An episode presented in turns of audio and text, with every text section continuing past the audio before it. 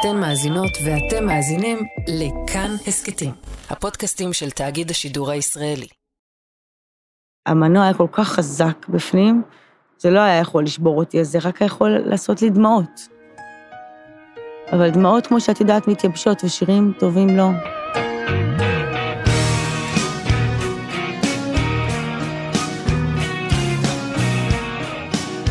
היי, אתם ואתן על שיר אחד, אני מאיה קוסובר, והפעם מבול של קרן פלס. זה סיפור על הפער בין אהבת הקהל לאש המבקרים, על יוצרת שמסרבת להתיישב בתוך ההגדרות, וגם על הכוח הגדול שיש למילים בעולם. גם השקיעה נחה ותשוב לזרוח כשארד מבול על הרחוב אני אהיה לי גג, לשמור אותי קרוב בחוף מתרחב ברחובות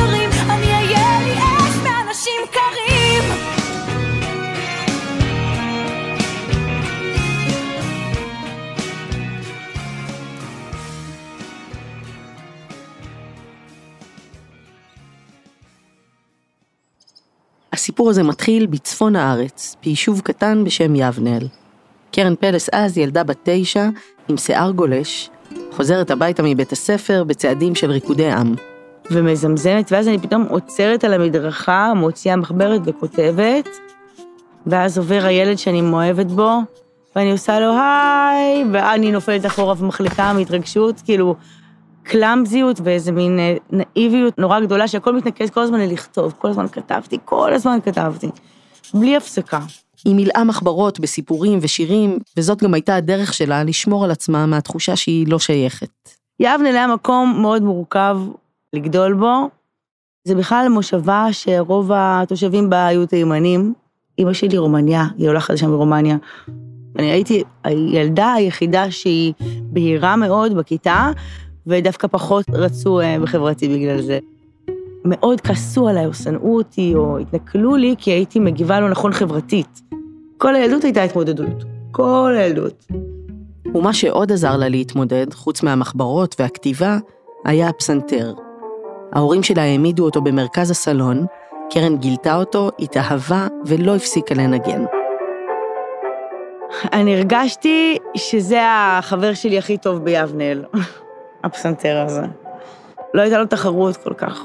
הפסנתר הוא היה אה, מקום שלא שפט אותי, ושנתן לי להיות מי שאני ולעוף. והיה כיוון ברור שהיא רצתה לפרוס כנף ולהגיע אליו. גיבורת תרבות מקומית שהיא נשאה אליה עיניים. אני אה, גדלתי במציאות שבה קיימת רק נעמי שמר.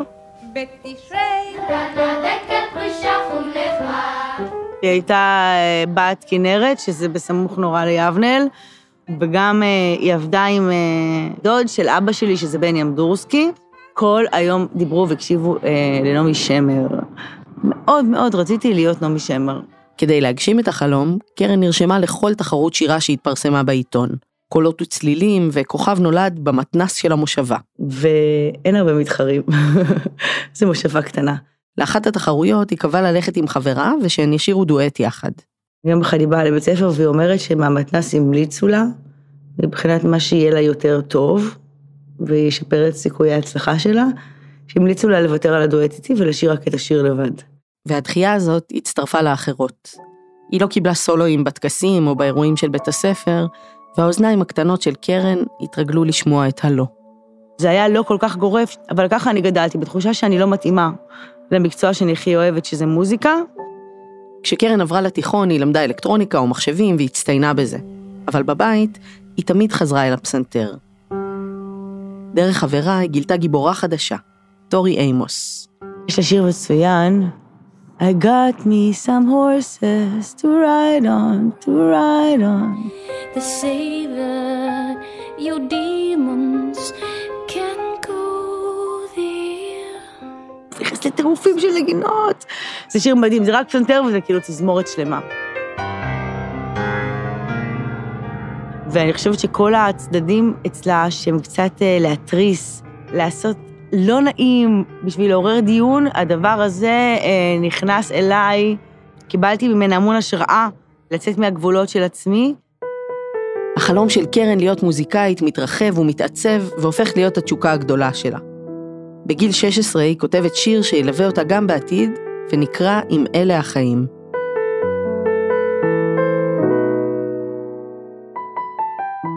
היא ממשיכה לנגן ולשיר, ויום אחד עולה על האוטובוס מהצפון לתל אביב כדי לכבוש יעד חשוב בדרך, לעבור את הבחינות ללהקה צבאית.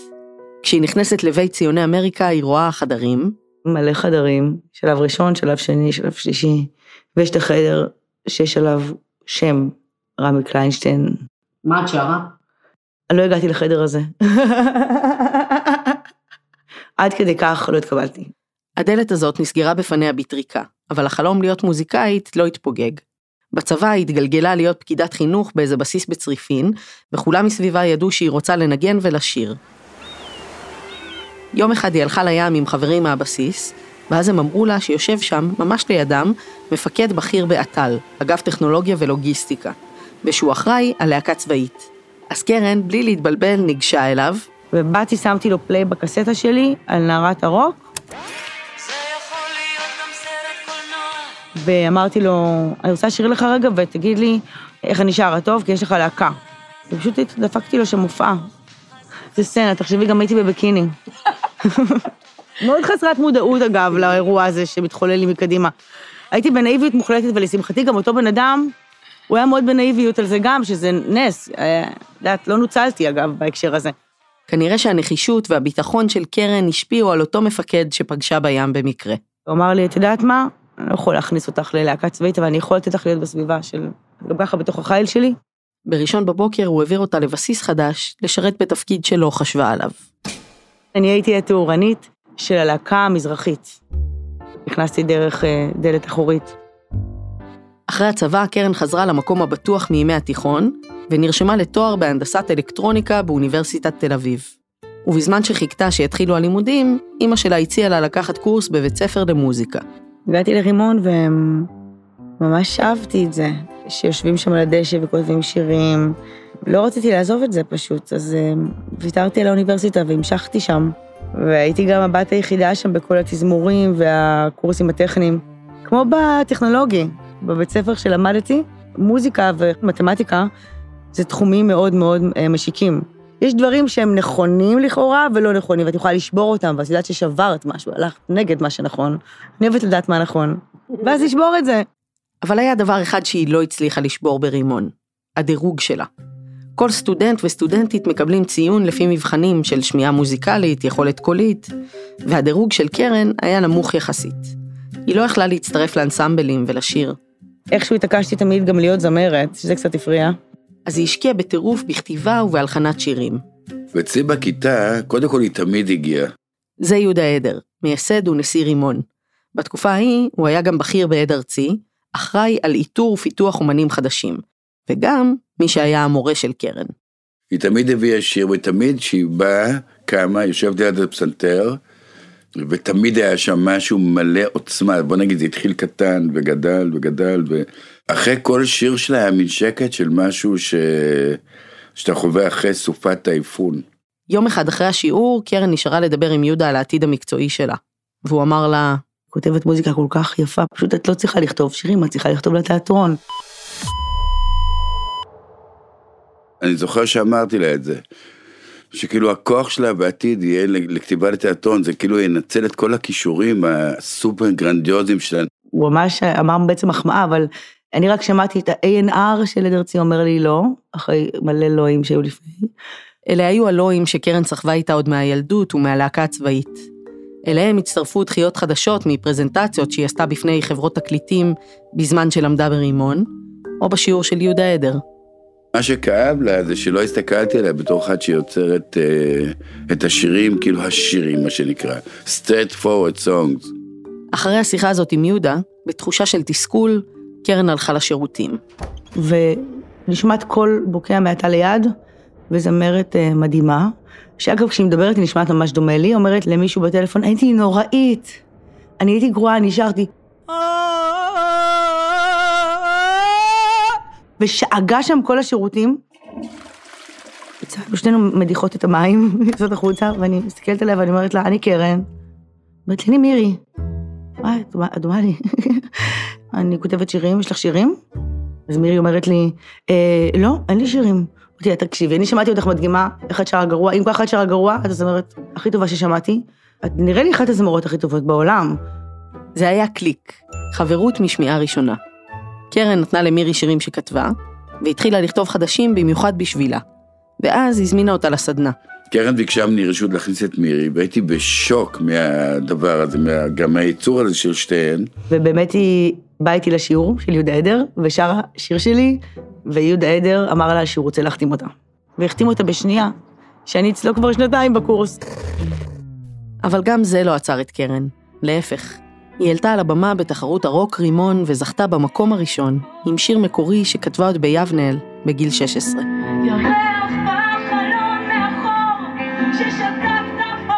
וזו הקלטה של קרן מהתחרות ההיא.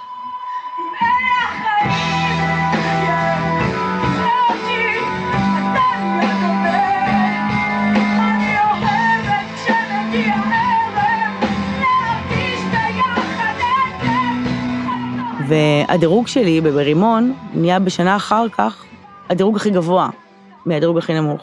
ובזכות החברות שנרקמה בינה לבין מירי, הכישרון של שתיהן פרץ את שערי בית הספר אל העולם שבחוץ. כל הדרך שלי לעשות מוזיקה נפתחה ונסללה. כששיר שקרן כתבה למירי התחיל להתנגן ברדיו. זוכרת נובמבר, עננים עננים בעיניי.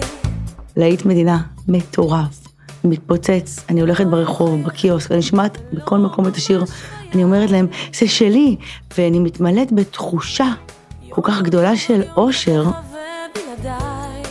אני זוכרת את הילדה ההיא שאף אחד לא ידע שהיא כתבה את השיר, ואני ככה יודעת להאמין לעצמי שזה קרה בזכות המוזיקה.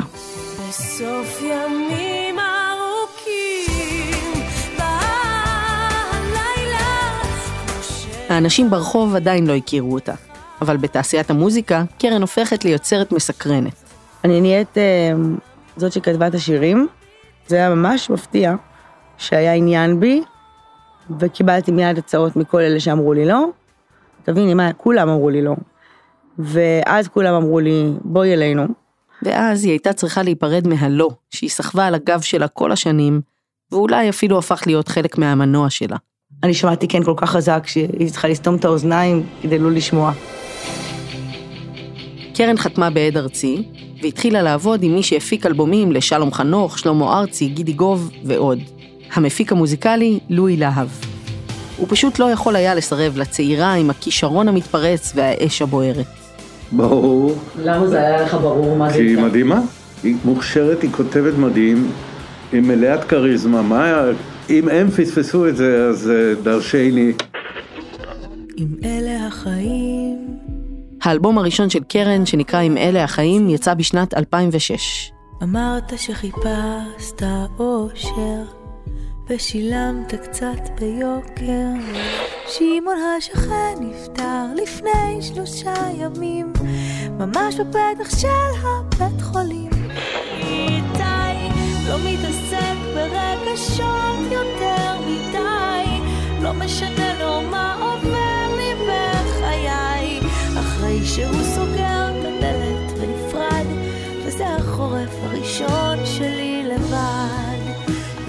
השירים שלה זכו לאהבת הקהל וקיבלו חיבוק, אולי אפילו חיבוק דוב מתחנות הרדיו. בארץ נהדרת שודר מערכון שבו בת דמותה של קרן פלס, דריה פלג, מגיעה לישיבת אורחים מוזיקליים בגלגלצ. ומעיפה את כל הדיסקים של כולם בישיבת פלייליסט, ואז אומרים שישמיעו רק אותי כמובן. ויצרו שם גם שיר פרודיה על איתי, שנקרא ביום הראשון של הסתיו, ואגב, גם הוא שודר בגלגלצ במקביל לשיר האמיתי. קרן קיבלה את המסר שזה לא בסדר שהיא all over the place, גם ככותבת וגם כזמרת, ושהיא חלק מחבורה חדשה שהשתלטה על המוזיקה הישראלית וכונתה כנופיית רימון, יחד עם איה קורם, מירי מסיקה ואריק ברמן. למה עוד שיר של כנופיית רימון מושמע? במקביל, אני באופן אישי הכעסתי לא מעט אנשים, הייתי ממש חמודה. מותר לך גם להיות חמודה, היום אני יודעת את זה. וגם רוצה למצוא חן, שזו תכונה נורא מעצבנת. אבל היה לי אותה, הייתי גם ילדה. וכאילו, התראיינתי והייתי, היה לי את החיאק, כשלא הייתי בטוחה מה להגיד, אז חייכתי, והייתי מתוקה כזאת. וזה מיסך להם את הכישרון הגולמי, שבגללו בכלל זה קרה. כל הדיבור לא היה על איזה כישרון, איזה כישרון, הוא היה על איזה מעצבנת, איזה כנופיית רימון. ובעידן שלפני הרשתות החברתיות, היה הרבה כוח למבקרים ולעיתונאים. מה שהיה כתוב בעיתון זה מה שהיה כתוב. השפה של העיתונאים הייתה הרבה יותר בוטה מהיום. הם היו יכולים ממש לשנוא. והכתבות האלה, גם שנים אחרי, שמורות במחשב של קרן בתיקייה שהיא כמו צלקת. יש דברים שאתם צריכים לדעת, הראשון הוא שהסינגל החדש של קרן פלס לא טוב. השני הוא שהקיץ המוזיקה הישראלית יכול לחרפן. היא יכולה להתחנחן כחתונת מחמד חמודה, ולנסות לתת תחושה של בשר. דווקא במחוזות היומרניים היא פחות משכנעת, הדיסק שלה הוא קצפת ותות של גינה. אני סליחה, אני מצטערת, זה לא הביקורת הרעה, אני רוצה להקריא לך משהו יותר, בהרבה יותר גרוע. ואז היא מצאה טור שפורסם בעיתון ונקרא תשובתו של איתי. שלום זה איתי, אני לא מבין מה הקטע שלך, נפגשנו בבר לפני שנה, היינו ערב מגניב ביחד, ליוויתי אותך הביתה, שאלתי אם אני רוצה לעלות לקפה. זיינתי אותך. זאת הכי גדולה שעשיתי בחיים שלי. מה שהכי מרגיז זה שאני יוצא חרא מהסיפור הזה. ברור שאת יודעת מה קרה מההתחלה, אני חשבתי על משהו זמני שהרפא לי את הלילה. דבר שני, אני לא מתעסק ברגשות יותר מדי, דווקא כן, פשוט אין לי רגשות אלייך.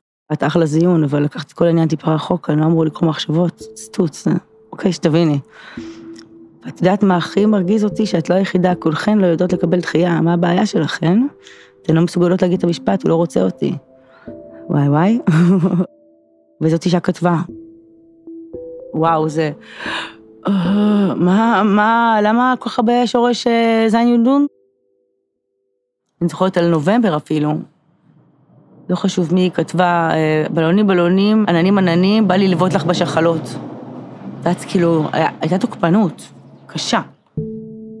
קרן לא יכלה שלא לפתוח את העיתונים. היא קראה את כל הביקורות, וזה גמר אותה. וכל הזמן הייתי חוזרת בוכה הביתה ואומרת, אבל למה? אני כתבתי שירים שהם אוהבים, אני כתבתי את ואת. מתחגשים מזה, שרים את זה בחופות למרות שזה שיר על פרידה. למה אתם שונאים אותי? אתם שרים את נובמבר, שרים את עם אלה חיים, את איתי, שמו ש... מאיפה השנאה הזאתי? ונראה לי זה משהו מאוד מאוד עמוק. אתם לא נורמלים, מוטי, ואני לא עולה לבמה. זה גועל נפש. בימים ההם, לצד השירים הראשונים והביקורות, קרן בדיוק סיימה חזרות למחזמר חדש בהבימה, שהיה עיבוד לסרט הלהקה. קרן גילמה את מיקי, חיילת צעירה, ומי שגילם את גידי, בן הזוג שלה בהצגה, היה מוקי.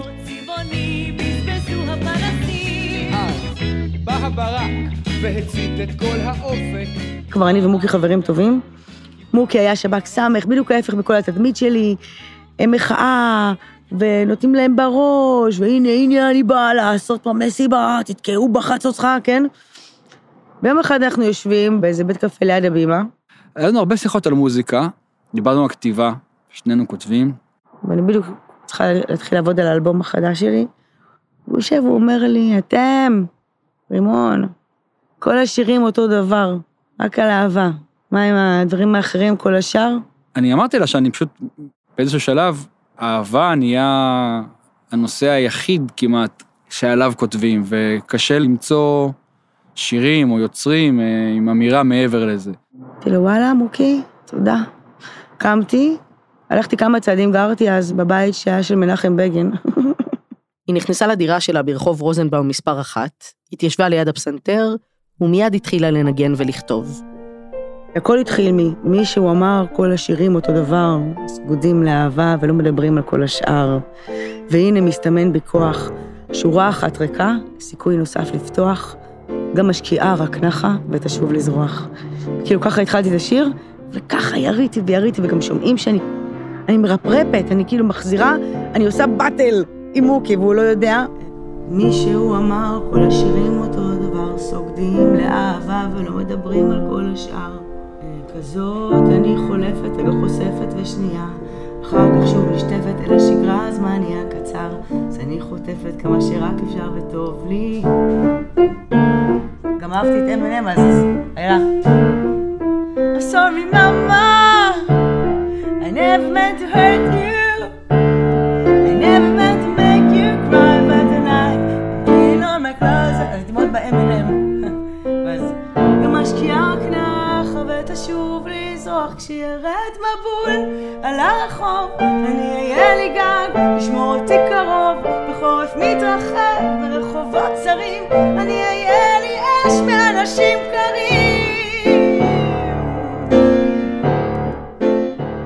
וכשהיא יושבת ומאלתרת על הפסנתר, פתאום קופץ ומתנגן לה בראש דואט של הראפר נלי עם קלי רולנד.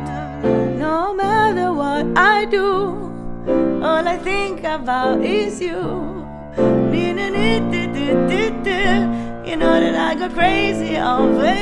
כשירד מבול על הרחוב, אני אהיה לי גג לשמור אותי קרוב. יש את זה.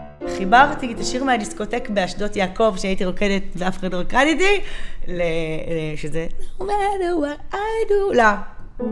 ראיתי שהם עושים את זה הרבה בהיפ-הופ, וגם בכלל מוקי, שהוא אה, זה שאמר לי שכל השירים אותו דבר, אז הוא גם מההיפ-הופ, אז אה, חשבתי שזה יהיה נחמד לעשות שיר היפ-הופ. אז, אה, וגם להגיד שאני אשמור על עצמי, ושהנה מסתמן בי ויש לי עוד שורה אחת ועוד סיכוי לפתוח. תמיד יש עוד סיכוי. תמיד יש עוד שורה אחת, שעוד לא כתבו עליה כלום, ואת יכולה לכתוב עליה משהו אחר לגמרי. מבלי שקרן תשים לב, בבטל הזה, שפרץ ממנה והפך לשיר, הייתה תשובה לא רק למוקי, אלא לכל המבקרים והמבקרות. לא בסכינים ולא באגרוף המסתובב, שלפו עליי מילים, לימדו אותי מה זה באמת כאב. עכשיו שקט, עכשיו הלב וטוב לי. ומישהו אמר, כל השירים אותו דבר, סוגדים לאהבה ולא מדברים על כל השאר. הנה מסתמן בי כוח, שורה אחת ריקה, סיכוי נוסף לפתוח. גם משקיעה כנח, ותשוב לזרוח. אני אהיה לי אש מאנשים קרים, אש מאנשים קרים שמחביאים עמוק. כמה הם שקופים, אשמור עליי ממבטים טורפים, מכל פינה חדה, מכל חיוך סתמי, אני אהיה לי בית לעצמי. מלחש הקנאה, מיום כבד רודף שינה, ממלחמות שמקפיאות לי את הלב, שהתקשר מרוב שהוא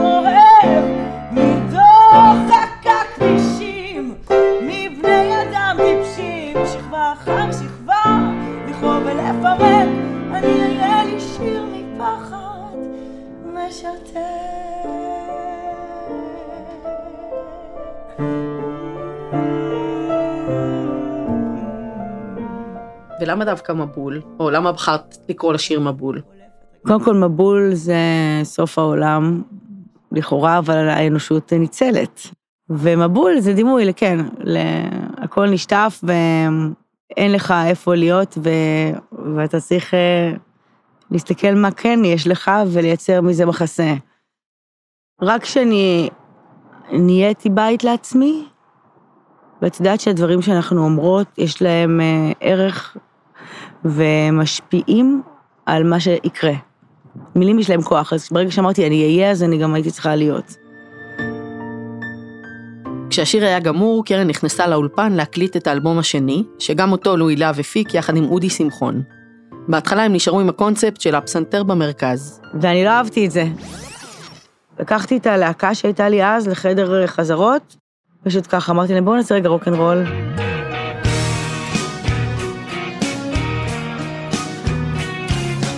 מה גדול כל כך במפיק כמו לואי להב?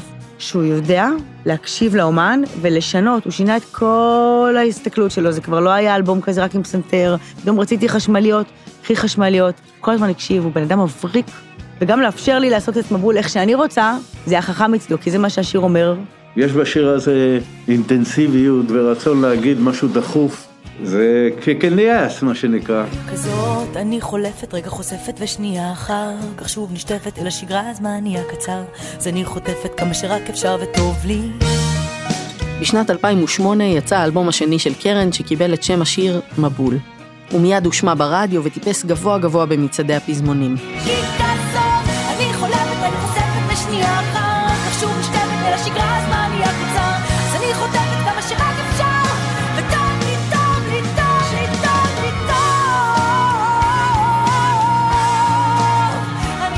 היו צריכים לעצבן אותי הרבה שנים בשביל שאני אכתוב את זה. השקיעו הרבה שנים.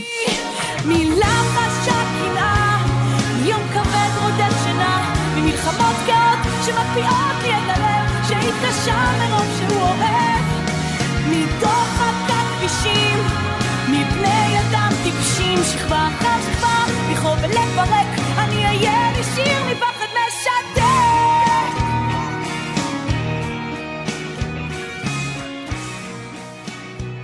אבל גם שיר התגובה למבקרים ולמבקרות לא מנע מגל חדש של ביקורות להגיע.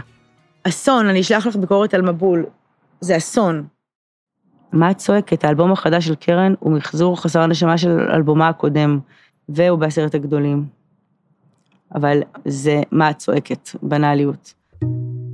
היום אני יודעת בוודאות שאני צמחתי למציאות שבה נשים מראש היו כפופות ל-point of view של גבר, מלמדים אותנו להיות um, משהו אחד, או שנשים מתחספסות ובואי שימי את המכנסיים בבית, מה שנקרא, ואז את כאילו גברית, או שאת רכה ונשית ומייחסים לך את כל התכונות האלה, וגם כאילו יש כלפייך אה, סליחה, וכאילו עושים לך הנחות על זה, וגם קצת מזלזלים בך על זה. אבל האמת היא שאת נמצאת בשני הקצוות האלה ביחד. אני לא אתן שדברים יישארו ככה, ובעצם הכלי שלי, הנשק שלי, זה השירים שאני כותבת. לקרן הייתה נקודת מבט אחרת על כל מה שכתבו עליה. היא כבר לא הייתה זאת שרק יצאה מרימון, וגם על הילדה הפגיעה שהייתה, היא אומרת ש... היא תמיד הייתה חיה רעה. וזה חשוב לי להגיד את זה, כי זה מין שיחה שפותחים את הפצע ואת המקום המפרפר הזה, המאוד רגיש, ושלא ישתמע לשנייה שזה כל מה שהיה שם. הייתה שם סופת טורנדו, שלא הייתה מאפשרת לאף אחד שהמינים שלו לא טהורים לעמוד בדרכה. ותמיד כשהייתי בוכה או נשברת, ואני, ואני רכה מאוד מאוד מאוד, אני כל פעם מזכירה לעצמי שאני גם tough motherfucker. בסופו של דבר, מבול זה שיר על לקיחת אחריות. זה שיר שאני אומרת שם, אין לי איך לנצח את זה, אבל בסוף אני אבחר את הדרך שלי ואני אעמוד מאחוריה, אני אגן על עצמי, אני אכתוב שיר מפחד משתק, והשיר הזה יהיה איתי תמיד.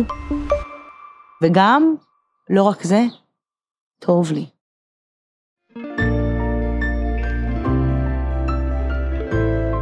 האזנתם והאזנתן לשיר אחד. אני מאיה קוסובר, וערכתי את הפרק הזה יחד עם ניר גורלי. תודה לאסף רפפורט על עיצוב הסאונד והמיקס, תודה מיוחדת למור סיוון, מאיה בלזיצמן ואבשלום מידן על הנגינה על הפרק. בצוות שיר אחד חברים גם אייל שינדלר ותומר מולביטזון. תודה לנועם פלג, יולי שילוח, מתן קוריאט וחן אברמוביץ' שסייעו בהפקה. פרקים נוספים אפשר למצוא בכל אפליקציות הפודקאסטים ובאתר כאן. מוזמנות ומוזמנים להצטרף לקבוצת כאן הסכתים בפייסבוק. וגם לבקר באתר כאן ארכיון בעמוד שיר אחד צד ב'. יש שם קטעים נדירים מהעבר, תוכניות ומופעים ממעמקי ארכיון השידור הציבורי. תודה על ההאזנה, ניפגש בפרקים הבאים.